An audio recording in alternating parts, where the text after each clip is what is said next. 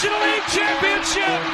They have beaten the Padres 4-3, and they celebrate on their home turf as the Phillies are the 2022 NL champs. From WHYY and Billy Penn, it is Hittin' Season. Hey there, everybody. I'm John Stolnis from The Good Fight. You can follow me on Twitter at John Stolnis. And coming up, my podcast pals, we're going to talk about this Phillies sweep of the Mets. I know maybe we're a little bit of a day late, but we're not going to be a dollar short here on this episode of the podcast, because we're really going to be looking at this Mets series and looking ahead here at the last week of the season. And as we record here on Monday night, the magic number for the Phillies to clinch a playoff spot is down to 1. And it's not technically 1 to clinch the top wildcard spot, but the Diamondbacks losing to the Yankees on Monday created a whole slew of scenarios where basically Phillies need to win 1 game, Brewers need to lose a game, or win a game, or the Cubs need to lose a game, and we're in. And they got the top wild card, and the last 5 games of the season are all gravy. So it is setting up to be a nice, relaxing week ahead of what we hope will be a long and insane playoff run here in 2023. Joining me here tonight, my good buddy Justin Klugh to help me wrap all this stuff up. Baseball Prospectus, of course, and from The Dirty Inning and Absolutely Hammered on the Patreon. Follow him on Twitter at Justin_Klugh. Justin, what's up, pal? I really wish our friend Liz Rozier had been available to join us tonight, because I wanted to ask her how much of her life was going to become Travis Kelce, Taylor Swift. Yes. Blog posts in the months. I imagine the higher ups at Yahoo are interested in that particular topic. Yes, I agree with that. That's a shame, but fortunately we have other things to talk about in regards to the Phillies. And yeah, I gotta say, I know we're gonna get into it, but there's never an unsatisfying time to complete a 4-game sweep of the Mets. I think a lot about the late season, I want to say like 2016-17 era, where me and Liz actually had a sad little tailgate without even a car for the last Phillies game of the season at Citizens Bank Park for, quote unquote, Fan Appreciation Day, when it was raining a lot like it was this weekend because it's hurricane season. We were standing under camped out by this one post, splitting a 6-pack. And we went into the game and watched the Mets clinch at home. I may be confusing 1 or 2 or 3 different end of season scenarios here, but sure, Something like this occurred once, and watching the Mets celebrate on the field was a huge bummer. So to be able to just sweep the Mets in any fashion is a thrill. To do it now when the Phillies are just, they got to rack up wins, just keep winning. That's going to be in their best interest, and to beat them at home. And even with the possibility of clinching, even though it came off the table because of what other teams were doing, that was still very, very satisfying, and a springboard emotionally, I would say. Yeah, a 4-game sweep, too, not just a 3-game sweep. Yeah. They swept all 4 games against a Mets team that really over the last couple of weeks has played spoiler for a couple of these wildcard teams that are behind the Phillies right now. And so there was a little bit of a concern that the Mets might be feeling a little bit frisky. And I think this is one of the things that you can see separates the Phillies from the other wildcard contenders is a lot of these other teams are the other teams that get in, whether wildcard 2, wildcard 3, they're going to be backing into the playoffs because none of those teams are playing very well right now. The Diamondbacks can't string together any kind of consistency. The Cubs had gotten red hot, and then they started struggling tremendously. The Marlins have not been able to regain solid footing. All 3 of those teams are kind of struggling at the moment, and it's going to be whoever gets in backs into the playoffs in those last 2 spots. And here in this September of 2023, unlike previous Philly Septembers, this team is surging here during the course of the last week of the season. And thankfully, the schedule got a whole lot easier. They, I heard you guys talking about it on the last edition of Hittin' Season, talking about that game against Atlanta, that series finale, that win with the Nick Castellanos fly ball that he caught and threw home and all that kind of stuff. And I think you guys, you had talked about it like it was a springboard and that it was kind of an important game. But, I wonder what happens in this Mets series if they lose that game. That's a game that in previous Septembers they lose a lot of times. And this September they pulled it out. And I don't know that what that means necessarily, but to win that Atlanta series, to win that Brave series after beating the St. Louis Cardinals in the series before, but losing 2 straight series at home, you get that win. That's just got to be such an emotional lift for that team. And I wonder if that didn't carry them in this New York series, because the Phillies just looked like a team from start to finish, played just an impressive display of baseball the whole weekend.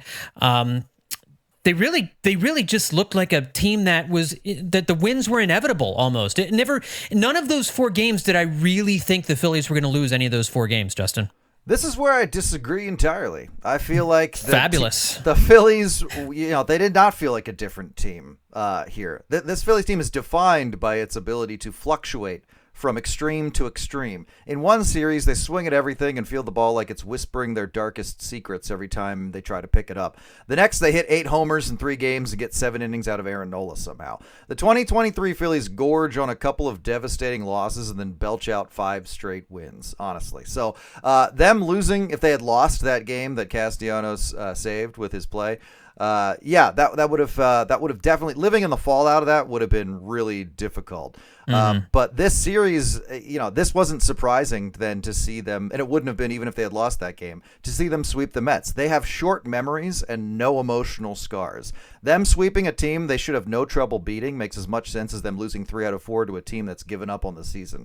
But the trick is they're not a bad team. They're just not the best team. They're not as disciplined and reliable as a best team. They are a dancing puppet that every couple of weeks gets its strings cut. They completely had this in them, and there was nothing out of character or seemingly different. They are consistently inconsistent, and frankly, in the postseason, teams are going to be scared of them because they know they're the kind of lowerish seed contender that might, and in the past, in some cases, have embarrassed better teams than them. So I was very pleased and not particularly surprised by this outcome against the Mets because the wins and losses have come, but the vibes have never changed around this team. The pulse has always been very steady with the players, not the fans, but with the players, it has been very steady. So maybe we have perceived that things have changed, but I don't think for the team themselves that they really have. So to see them win this series was thrilling and great and very satisfying. But I can't say that I saw them being like a different team. I think your point is that like entering September, they were starting to show, they're being a little more wobbly than they had been in August, but that was almost just a transition period from like which guys in the lineup were going to be the big contributors to the next set of guys who are going to be the big contributors, which I think ahead. I'm kind of comparing this team to previous Septembers. The Phillies had a very similar August last year and then rolled into September and struggled. And we remember that series against the Cubs in Chicago was right around this time. I think it was I don't know if it was their third to like the third final series of this, they had 2 series after that Chicago series. So there wasn't a whole lot of time left and they really looked like they were kind of leaking oil and they were struggling a little bit. And this year it's just, in my opinion, it's just kind of been a 180. Like you're right. This team has not been fazed by anything that's been put in front of them. We're going to look back on the season and all those late home runs the Phillies hit and ended up then losing those games. It's not going to matter at all. Like it didn't cost them the division. It's not going to cost them a wild card spot. Like they just bounce back from all those different losses and all the iterations of the bullpen and the ups and downs of the different players. I agree with you. In 2023, really since August, the team vibes and the way they've played, they've been really consistent and dependable. I'm just kind of looking at where they were this time last year and what we were going through and kind of what we're going through now this year and what a sea change it is to see the team surging now and putting themselves in a position where they're going to have home field advantage throughout the wild card playoffs, and really they are a top 5 to 7 team in Major League Baseball. I saw a couple different power rankings come out today. I saw them one group had them at 5, MLB.com's had them at number 7, and I think you could argue there and in any one of those different kinds of numbers. Like this team is surging to the postseason, whereas last year they survived to get into the postseason. And to me, that's the difference that I felt watching this Mets team. Like you've seen the Diamondbacks struggle against the Yankees and the Mets, and the Cubs are struggling against the Pirates, and the Reds are doing the same thing. The Phillies are taking care of business against these teams that they should win here at the end of the season, which is not something we've seen from them in previous seasons. Yeah, and I think that's totally fair. But I would almost say last year that was more of accredited to whatever problems the Phillies were having with the Cubs, who were probably responsible for 2 of the most devastating series of the year. Oh, and yeah. The one you were talking about and the one right after the All-Star break that led to your downward spiral emotionally that we all remember right. very clearly. Which yes. I was like, John's jumping ship? Oh, crap. Should I be jumping ship? This feels bad.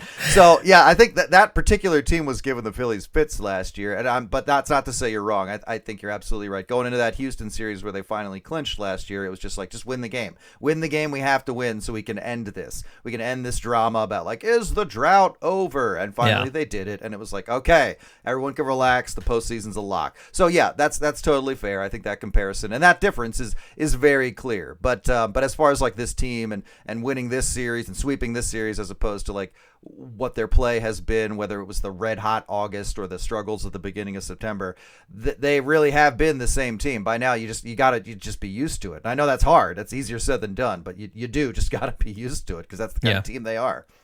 In this Mets series, I think they got big hits when they needed it. A lot of clutch hits in this series. And they don't always do that. That's one of their big issues is like they've failed to really their pitching has really let them down in the past couple of weeks. That has not been a strength for them to rely on. But you saw a change there, I thought, in this series as well. And then getting that run in, getting that runner on third with less than two outs, and then getting them in has also been a big struggle for the past couple of weeks. But in this series, that didn't seem to be an issue either. So the trick is knowing what they're capable of and trusting them to do it. It's just, that trust isn't always rewarded.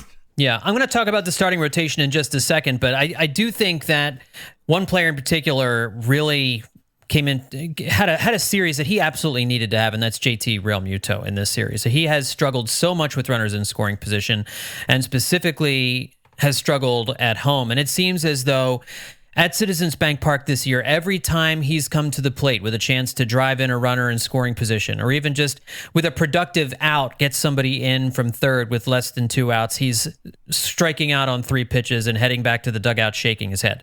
And he finally, in these last three games of this series against the Mets, had maybe the key hit in each of these three different games. On Sunday, he had runners on second and third with one out in the fourth and hit a two-run single to left to put the Phillies up 2-0. On Saturday, the Phillies are clinging to a 6-5 lead, and in the bottom of the seventh with a runner on third and two out, he hits an RBI single to center field to give the Phillies a much-needed insurance run. And on Friday was the big one. Bottom of the sixth, the Phillies are getting owned, trailing 2-0. They don't have anything going all night long, but now they've got runners on first and second and two out, and Realmuto shocked everybody with a three-run home run, put the Phillies up 3-2 in what would then eventually be a 5-4 win in 10 innings. But he has just not come through in any of those kinds of situations, especially at home this year. And you hope that, like with Trey Turner, when after the applause and Nick Castellanos getting moved down in the lineup, that you never know what's gonna trigger something for a hitter, what's gonna flip the light switch. And for a guy who can hit, we know JT Realmuto can hit. We know he's gotten big hits in the past. He was a big part of that October run last year.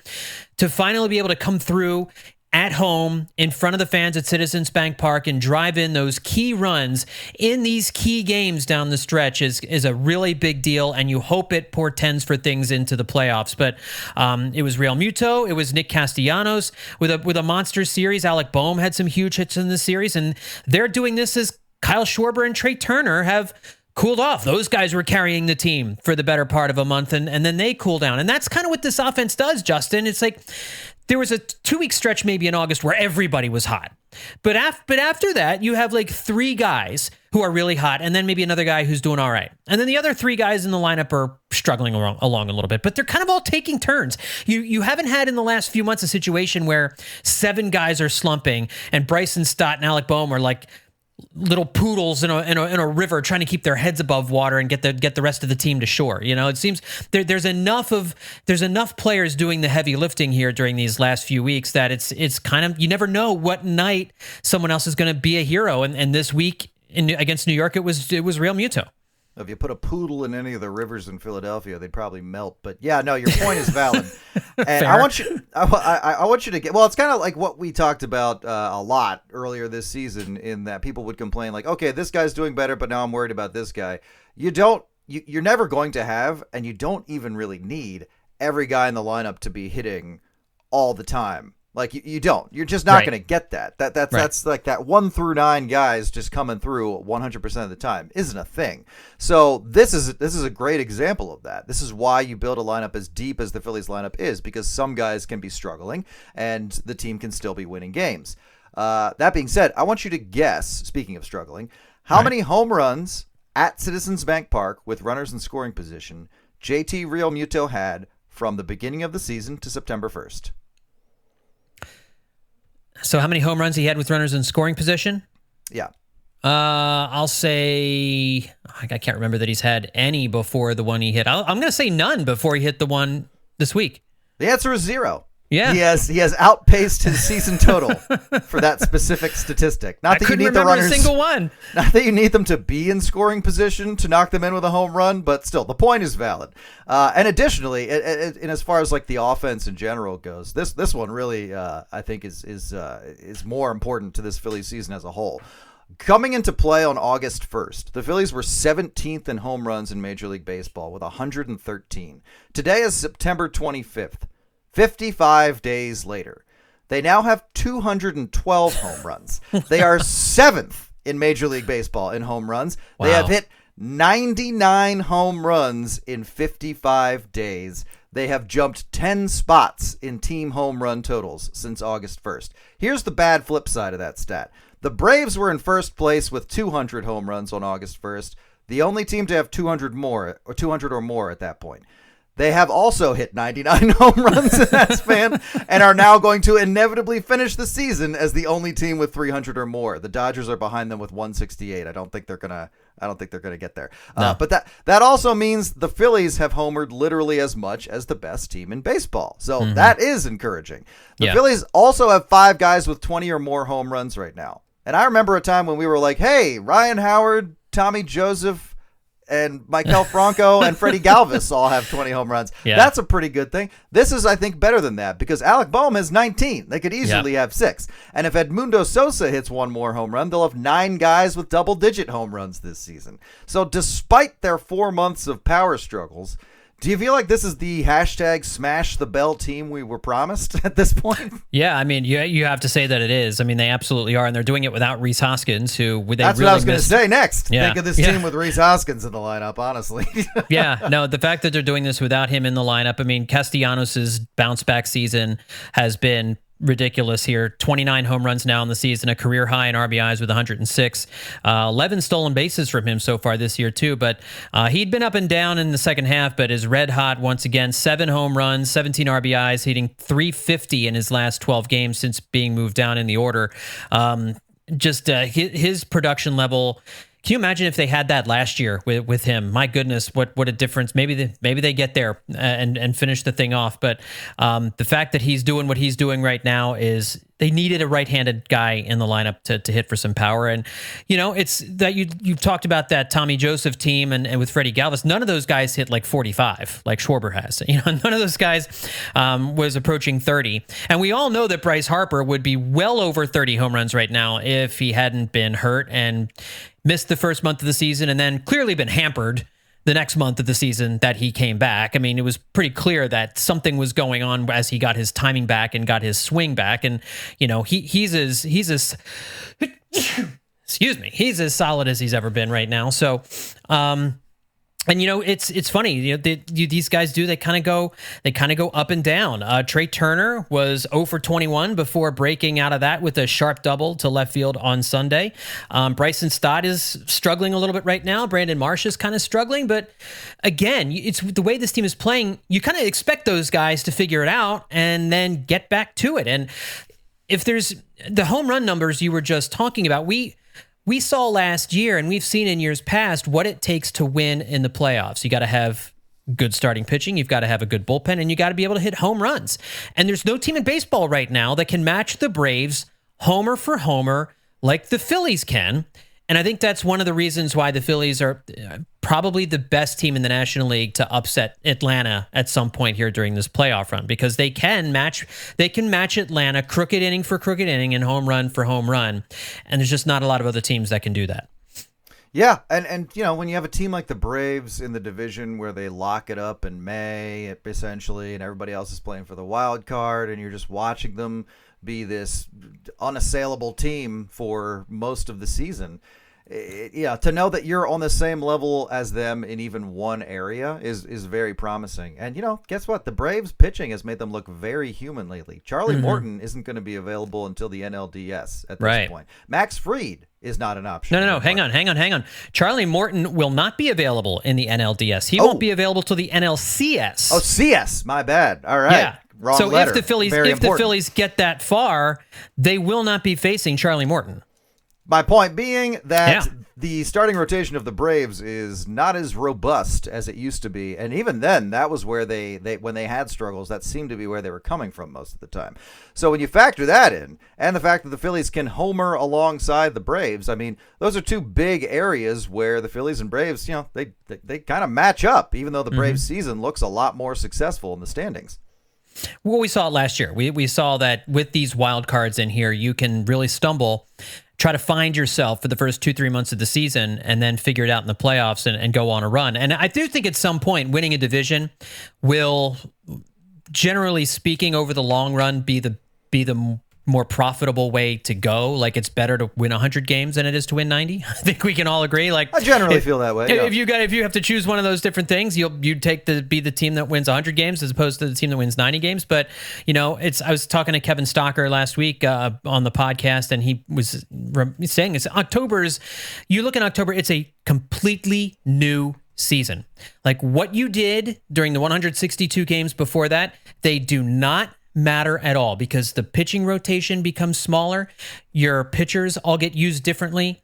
Your manager manages differently. Suddenly your core guys are what matters more than all the depth that you can bring up from the minor leagues. So it's a different game, and the Phillies are... I want to talk about the pitching now, because if you look at what the Phillies have with pitching, they may have the deepest pitching staff right now of any team in the National League. The Dodgers have all kinds of pitching problems. The Braves are, like you said, last year, one of the reasons the Phillies upset them in the NLDS was you had Max Fried was coming off an illness, and he wasn't at 100%. You had Spencer Strider coming off an oblique injury, making his second start since coming off the injured list. And then they knocked out Charlie Morton because he got hit in the arm during the game. But, you know, this is going to, when you face Max Fried in the NLDS, he's not pitching again until game 1 or game 2 of the National League Division Series. How is he going to look after that long layoff? You know, you're not going to have to face Charlie Morton at all. So, you know, it's a big question mark for the Braves. And the Phillies have, right now, 5 legitimate starting pitchers. They may not all be awesome, but they have 5 legitimate starting pitchers. They're definitely not all awesome. They're definitely not all awesome. But a lot of these guys are going to be in the bullpen once the playoffs roll around. And the Philly starters did a good job this week over the weekend against New York. You had Ranger Suarez on Thursday. He pitched into the 7th inning, gave up 4 runs, didn't look amazing, but 6 strikeouts, 2 walks, 5 hits allowed. Hoffman, Kimbrel, and Alvarado finished the final 2 1/3 innings of scoreless baseball for that one. Taijuan Walker on Friday gave up just 2 earned runs in 6 innings of work. He looked better.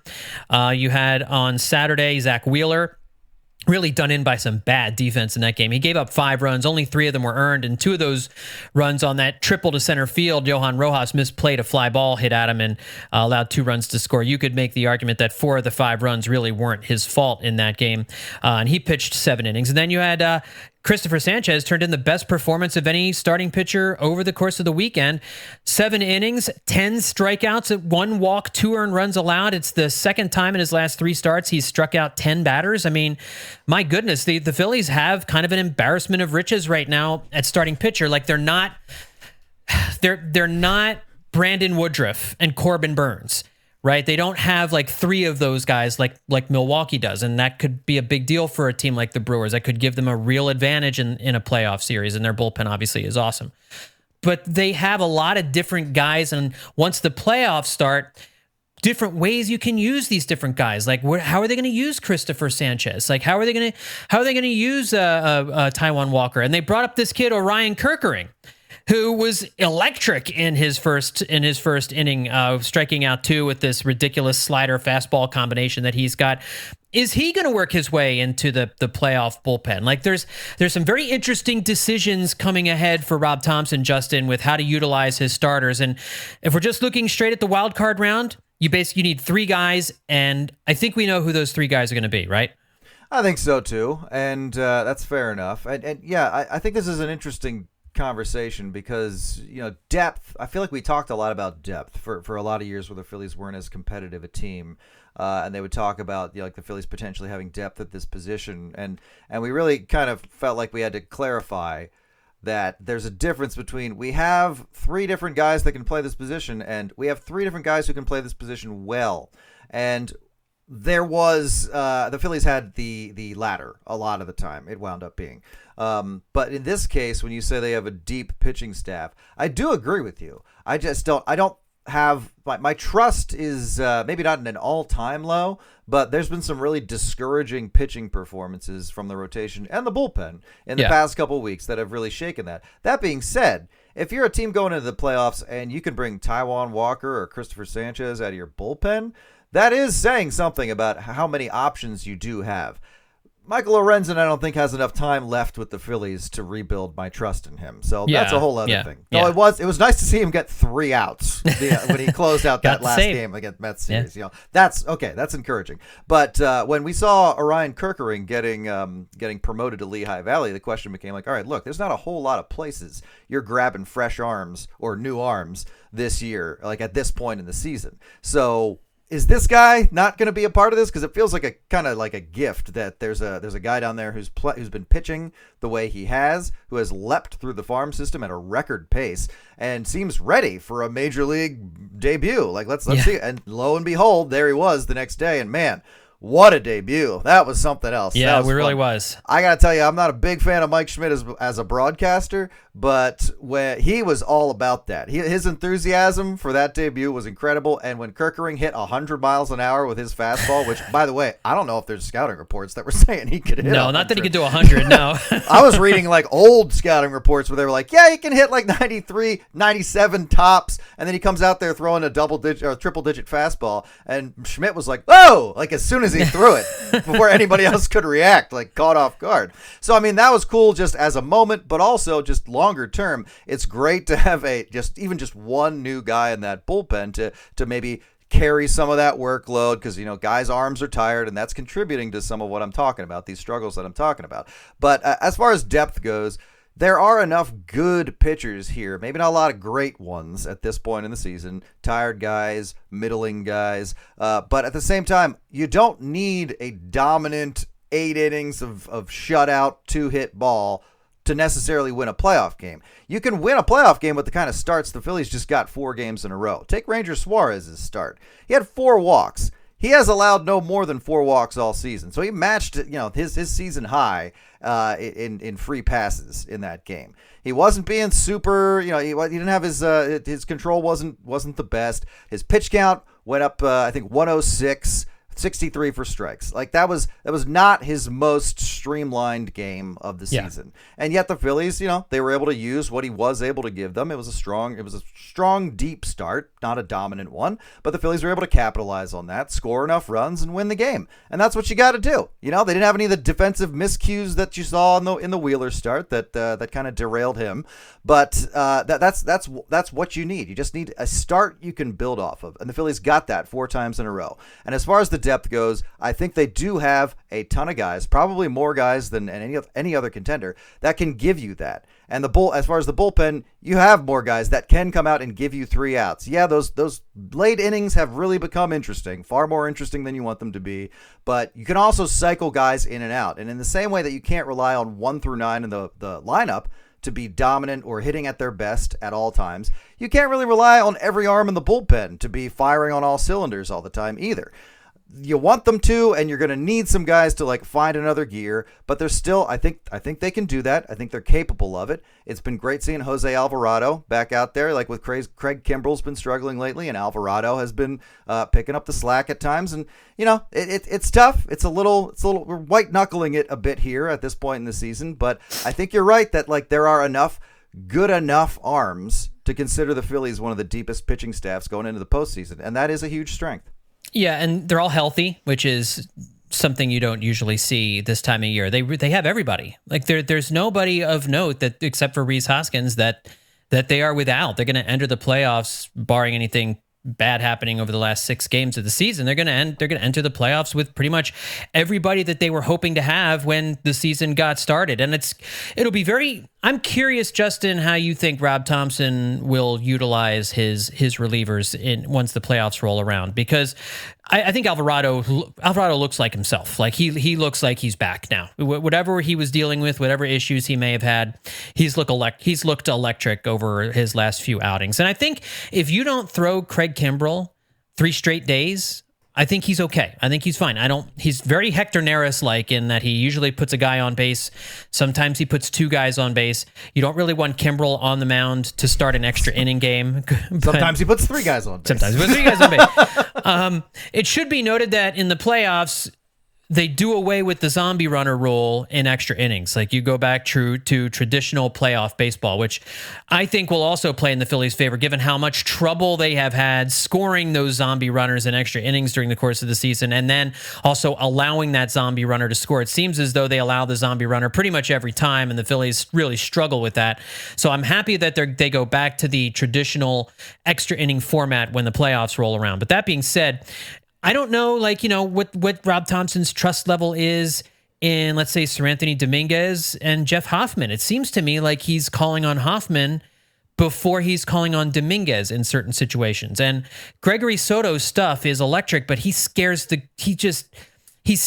me to death. And I think I'd rather call on Matt Strom. And what are you going to do? Like, if Christopher Sanchez is pitching the way he's pitching, would he be a better option in the bullpen than starting game 4 of a playoff series, let's say, if they get to the championship series? I mean, these are things you're thinking of down the line, but at least for the wild card and for the divisional series, you have in Chris Sanchez another lefty that you can bring out of the bullpen who I might trust more than Soto or Strom at this point.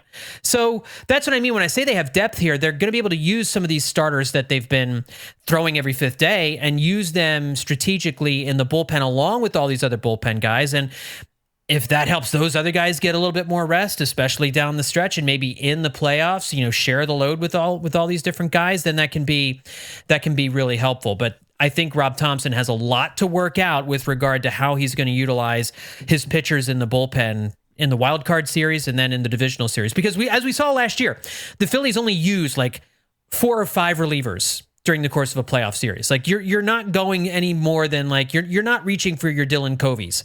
You're not going for those guys. Like Michael, like you said, Michael Lorenzen probably isn't pitching in a playoff game. And that's where Orion Kerkering comes in. Like, could you bring in Kerkering over Hoffman or Dominguez at this point? I mean, or Kimbrel, like, he's probably your 4th right-handed relief pitcher, but if he continues to throw during this last week like he did the other night, he probably has the best overall arsenal of any of their right-handed relievers right now. So maybe you throw the kid to the fire. I don't know how much you would feel comfortable using Kerkering right now, because we've only seen him once. Well, that's also the benefit of it. Major League hitters have only seen him once. And right. I know there have been plenty of young relievers who didn't go on to prolific careers, but who dominated their first time through the league. So that is a benefit to him, regardless of how his career goes. And Francisco Rodriguez did something very similar to this with the Angels back in 2002. Right. You bring a guy up, he's a complete stranger to the opposing lineup, and that alone is a strength, let alone a guy with as electric stuff as Kerkering seemed to have in his debut. So that being said, I mean, I'm trying to put myself in Rob Thompson's mind, and I feel like he's obviously a manager who's not going to... He doesn't want a pitcher to think that he has lost his role or that his confidence has been lost in them. But like you just said, the playoffs are a completely different scenario, and he's going to be managing differently, even just by default. My instinct is to say that Kerkering is a guy who he's not going to hesitate to put him in when he wants to put him in, but he's not going to be like the frontline guy. I honestly think he reaches for Soto first. Whereas I would probably do the opposite, but he reaches for Soto first because he trusts his mentality, he trusts his experience in a big, stressful postseason situation. He trusts him as a veteran, just big-time reliever the way he's supposed to be. I'm with you. I'm uncomfortable when Gregory Soto comes into a game now. But I do think Rob Thompson might go for him first. So, yeah, I think you'll see things change. I think he'll relish the opportunity to have other options like Sanchez and like Walker to bring in from the bullpen. But at the same time, I don't think he's going to do anything to really rattle his typical strategy. He's just going to have a couple more guys to go to in the playoffs because, again, he just doesn't seem like he wants guys to think he thinks at all less of them. And that's genuinely how he's defined every single time a guy has had struggles, pitching or otherwise, this year. When he gets asked, like, oh, what's going to change? And he's just like, they just got to keep playing. They just got to win. They'll win. They're good. Eventually they'll start winning again. Eventually that guy will start hitting again. They're players. They just got to play. And, you know, barring extreme circumstances, the worst, the most dramatic thing he's done is like drop a guy in the batting order or something, or let a guy get some rest, or Taijuan Walker misses a start because they want to give him another cycle of rest before his next one, or something like that. So, yeah, I feel like he'll definitely have more weapons at his disposal, and he's going to take advantage of that. But, I don't think he's going to change much as far as his like overall instincts and strategy work.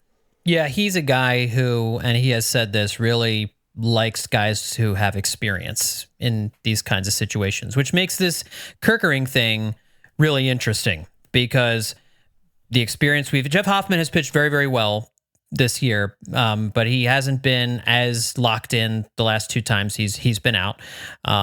Seranthony Dominguez, I mean, he had an encouraging outing against the Mets. He had a couple of guys struck out that he eventually walked, but due to some missed calls, some guys got on base. But he struck out, was it Lindor and Alonso on sliders in a big situation on, what was it, Friday night? I mean, that was the Seranthony Dominguez that we saw in the postseason last year. Finally getting some swing and miss, which he just hasn't been able to recapture, getting guys to swing and miss at his stuff this year. So that was an encouraging sign.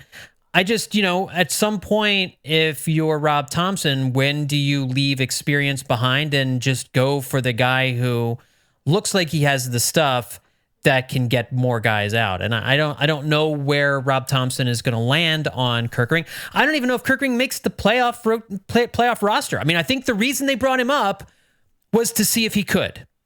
I don't, right? I mean, like the whole reason Kerkering is here, and maybe I'm reading too much into this, you tell me if I am, is because they feel like maybe they need another potential late-inning right-handed reliever, because they're not sure what Seranthony Dominguez is going to give them, because they're not sure, because Craig Kimbrell does have a lot of mileage on his arm this year, because you with Jeff Hoffman is kind of an unknown, and Kerkering is also an unknown, but at least it gives you one more option there in the bullpen. I don't know. Do you think he gets put on the postseason rotation? I mean, not rotation, in the postseason bullpen?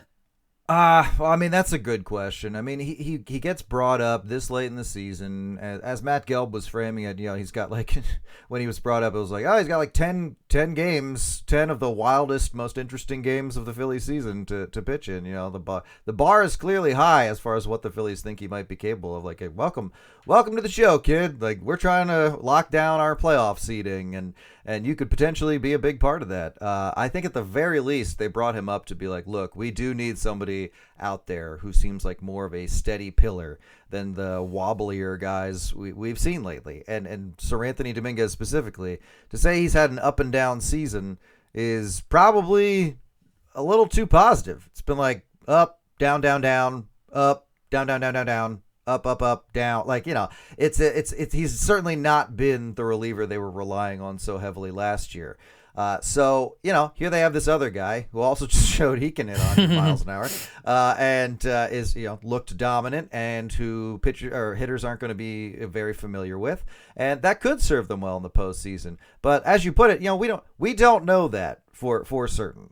We don't know for certain that's part of their plans, and maybe this is a tryout. But at the very least, they were thinking, look, we have this guy. He's done what he's done in the minors so far this year. He's done well enough at each level. I mean, he wasn't at AAA very long, but that almost felt like a courtesy stop. It was like a fun weekend in Allentown, right, for Orion Kerkering. But at the same time, he's you know, every level we've put him at, we haven't seen anything that made us think, well, we put him in over his head. So why not put him in the deepest end of the pool and see what he can do? Not just Major League Baseball, but Major League Baseball during a playoff push. And maybe that means if he succeeds here, then he gets to go to the deepest end of the pool, where it's the MLB postseason, literally.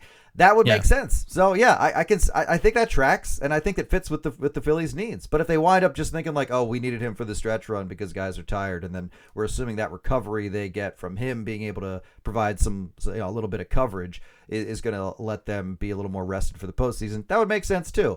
But yeah, I mean, honestly, with one appearance under his belt, and as thrilling and emotional as that was to watch, my stock in him is very high.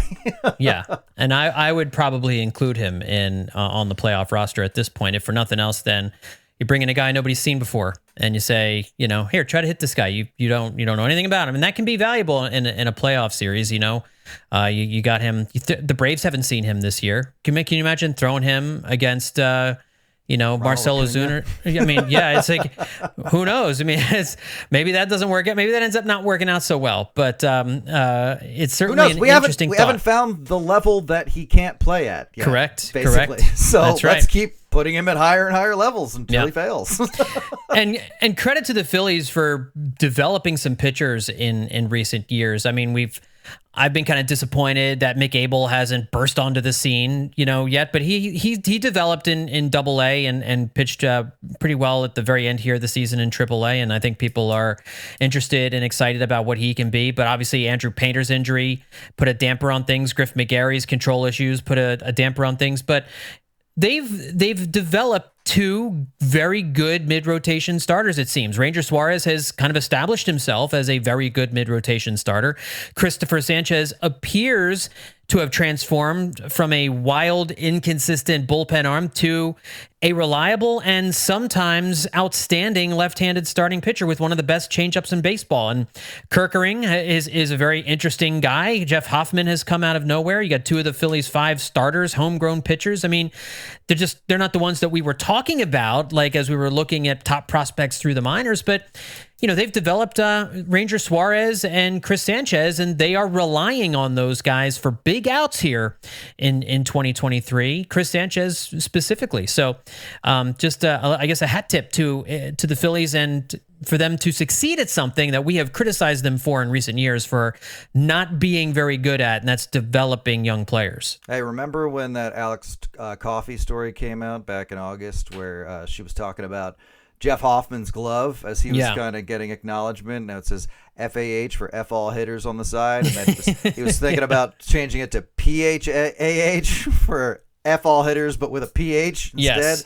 And that was a habit he apparently, according to the story, picked up in Cincinnati, which is where Caleb Gotham got it as well, according to the story. So I think you gotta, as far as hat tipping goes, I don't think anybody's calling the Phillies a pitching lab just not yet. Nope. But Gotham's work can't be denied. And even if you don't want to do that, the success that we have seen from pitchers like Christopher Sanchez, who no one had high expectations for coming into this season, you cannot deny that development there has at least changed, because there was a time when we were not talking about Phillies pitching prospects, certainly not without a twinge of regret or negativity about the future, just because he stalled out, or he just it didn't work or whatever. No, they have really seemed to have evolved their pitching development, and it's really paying off. You're seeing how it's paying off at the big league level. It's not always in the most high-profile, flashy ways, because we're talking about this in a year where the Phillies lost Andrew Painter. Andrew Painter lost a year, and like you said, Mick Abel really struggled. Like that, for them to really be missing out on two of their top 3 pitching prospects, who are really considered like the top 3 guys in their farm system. That's a huge testament to the overall success of what they've been able to do. So whatever they're doing, I mean, it's working, because they wouldn't be here even with the struggles they've had at pitching. They wouldn't be here without the also effective amount of pitching they've been able to get this year as well. Yeah, for sure, and Chris Sanchez, chief among them, for sure. It's really been encouraging, and I think he's established himself as a guy who's going to be in the rotation in 2024 for sure. He's continuing to build on his career high in innings, and looks to be getting stronger as the season rolls along. And certainly his workload during the postseason will decrease, but he could be a real weapon in the first 2 series coming out of the bullpen, and then we'll see what they do if they get to the championship series. But that obviously putting the cart way before the horse here. All right, Justin, as we wrap up the podcast here, we have got 6 more games, 3 against the Pirates at home, and then the Phillies will travel to New York. But of course, we are all looking forward to Tuesday's game against Pittsburgh here at Citizens Bank Park, because we are fully expecting the Phillies to clinch a playoff spot here on Tuesday, if not Tuesday, Wednesday, but it is going to happen. The Phillies are going to clinch a playoff spot. They are going to clinch the top spot, the top wild card spot, which is a huge deal for this team. And so your thoughts as we get ready for a week of baseball that we won't necessarily have to be peeling ourselves off the walls. We should be able to enjoy this last week of baseball and kind of start gearing our minds and getting ourselves ready for another Red October, bud. I remember watching the Twitter in some earlier year where the Phillies were not making the playoffs, and you know, it was probably like 6, 7, 8 years ago. And I remember somebody saying like, "Oh, but they're screwing this up and they're doing this wrong and they should have used this guy here and this was, you know, why is it?" And I remember somebody else replying to them and just being like, "Let's just enjoy baseball while we still have it." And it was such a tired and sad and relatable little sentiment where it's just like, aren't you tired of complaining? This fate has been locked in since July. Why are you panicking now? And it's just like, what matters now is just watching the Phillies play baseball, because in a week's time, there's a hard stop on that. Yeah. Well, that's not the case now. Nope. And this feels a lot better. We don't have to enjoy baseball just because it's baseball. We can enjoy it because it's Phillies baseball. It sounds insane to say, and really it's not even true on a lot of levels. But at the same time, they're going to the postseason, and that is enjoyable. Our friend Mike Robertson at FranskiLA, who will be furious that I'm relating the contents of some private DMs, asked us this week if what are the odds we get a "the Phillies shouldn't have celebrated clinching a wild card spot so hard" take on Thursday morning. And as far as your topic of enjoyment goes, I got to tell you, he asked that and I was like, boy, the odds suddenly feel very, very high that would be some content. And I got to say, making the postseason is exciting regardless. Yeah. No matter where you clinch, no matter when you clinch, no matter who you clinch over, no matter what spot you're clinching, it's exciting. It means there is more baseball, and you can keep enjoying baseball while you still have it, because you're still going to have it for a little while longer. And there's no state of making the postseason that isn't worth celebrating. If a team would rather, if they would rather be like, look, we've won the wild card a bunch of times, we're not going to celebrate now. We want to reach the next level. We want to do the thing. Hey, hats off to you. I respect that.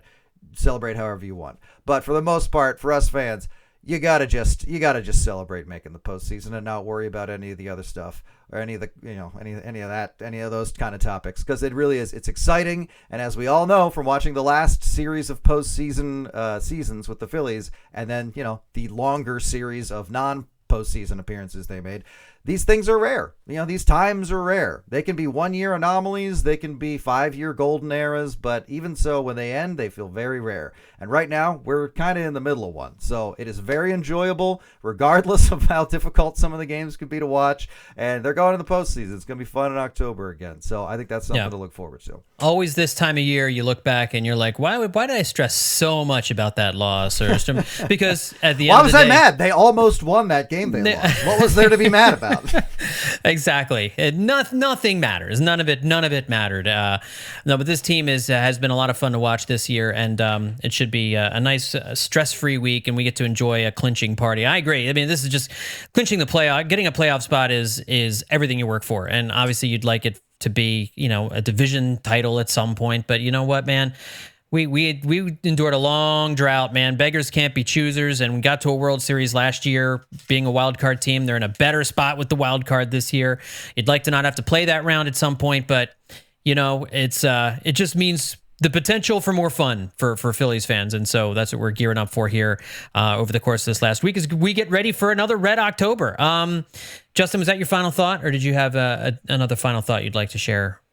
No, I mean, just look forward to Baseball Prospectus postseason coverage. They sent out the the schedules, and hey, who wants to cover which game today? So look forward to another October of baseball coverage from Baseball Prospectus. Sounds good. All right, everybody, that's going to do it for this edition of Hittin' Season. And want to remind you also about the Hittin' Season Patreon, where we got some bonus content for you over there if you want to contribute to the show. It's at patreon.com/hittinseason. And don't forget to bookmark our landing page over at Billy Penn. That's where you can find all of our podcasts and stream them all there and read all of our blog posts. It's at billypenn.com/hittinseason. Thanks, everybody, for tuning in. We'll talk to you next time right here on Hittin' Season.